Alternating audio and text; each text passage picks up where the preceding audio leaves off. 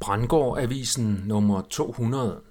WHO presser på med vacciner på trods af nye beviser for skadevirkninger. Ny analyse af coronavaccinerne baseret på officielle data afslører øget dødelighed. WHO presser på alligevel. Mit navn er Per Brandgård, og det er den 15. august 2023.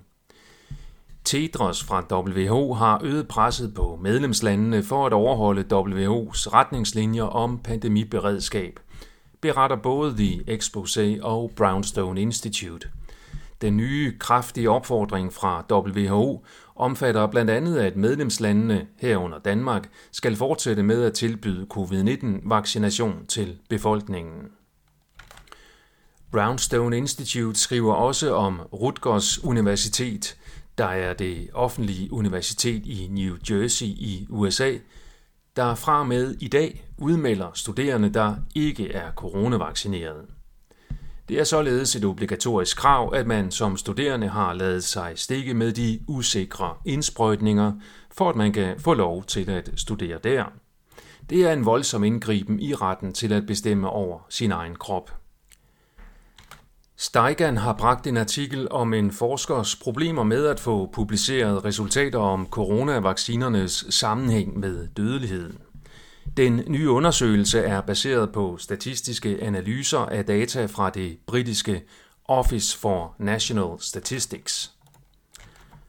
Analysen viser, at dødeligheden af alle årsager steg med 70 procent efter vaccination, da omikron-varianten var dominerende. Den forøgede dødelighed blev set ved alle kombinationer af køn, alder, vaccinationsstadie og måned og tilskrives ugunstig antigenafstand mellem første generations vaccinerne og den variant samt yderligere uspecifikke virkninger. Analysen viser også, at kvinder i alderen 18-39 år udgør en gruppe, der ikke går videre end til det første eller andet stik den samlede konklusion er, at det er mest sandsynligt, at mRNA-vaccinerne mod covid-19 bidrager til at øge dødeligheden af alle årsager, især blandt yngre aldersgrupper. Propagandapressen omtaler i stigende grad fornuftig politik som højere ekstremisme. Eksempelvis omtaler Reuters den politiske idé om at indskrive kontanter i grundloven som en højere ekstremistisk idé. Det sker med afsæt i et aktuelt lovforslag i Østrig. Fordelen ved kontanter som betalingsmiddel er, at man selv kan bestemme, hvad man vil bruge sine penge til. Det nye system, der er på vej med CBDC, Central Bank Digital Currency, betyder derimod, at andre får magten over, hvad man må bruge penge på, og hvem man må modtage betalinger fra. Når propagandapressen omtaler bevarelse af kontanter som højere ekstremisme, så er der tale om at udskamme den holdning med henblik på at gøre den så upopulær, at planen med det digitale pengesystem kan gennemføres uden for store folkelige protester.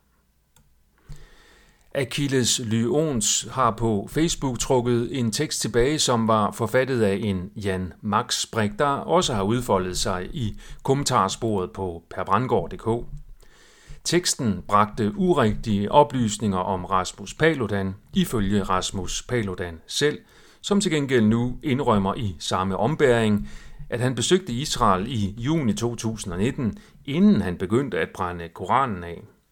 Man kan så kun spekulere omkring, hvad han måtte lavede i Israel, og om nogen der måtte gav ham den geniale idé at provokere Israels yndlingsfjender på den primitive, men visuelt og mediemæssigt yderst transportable måde.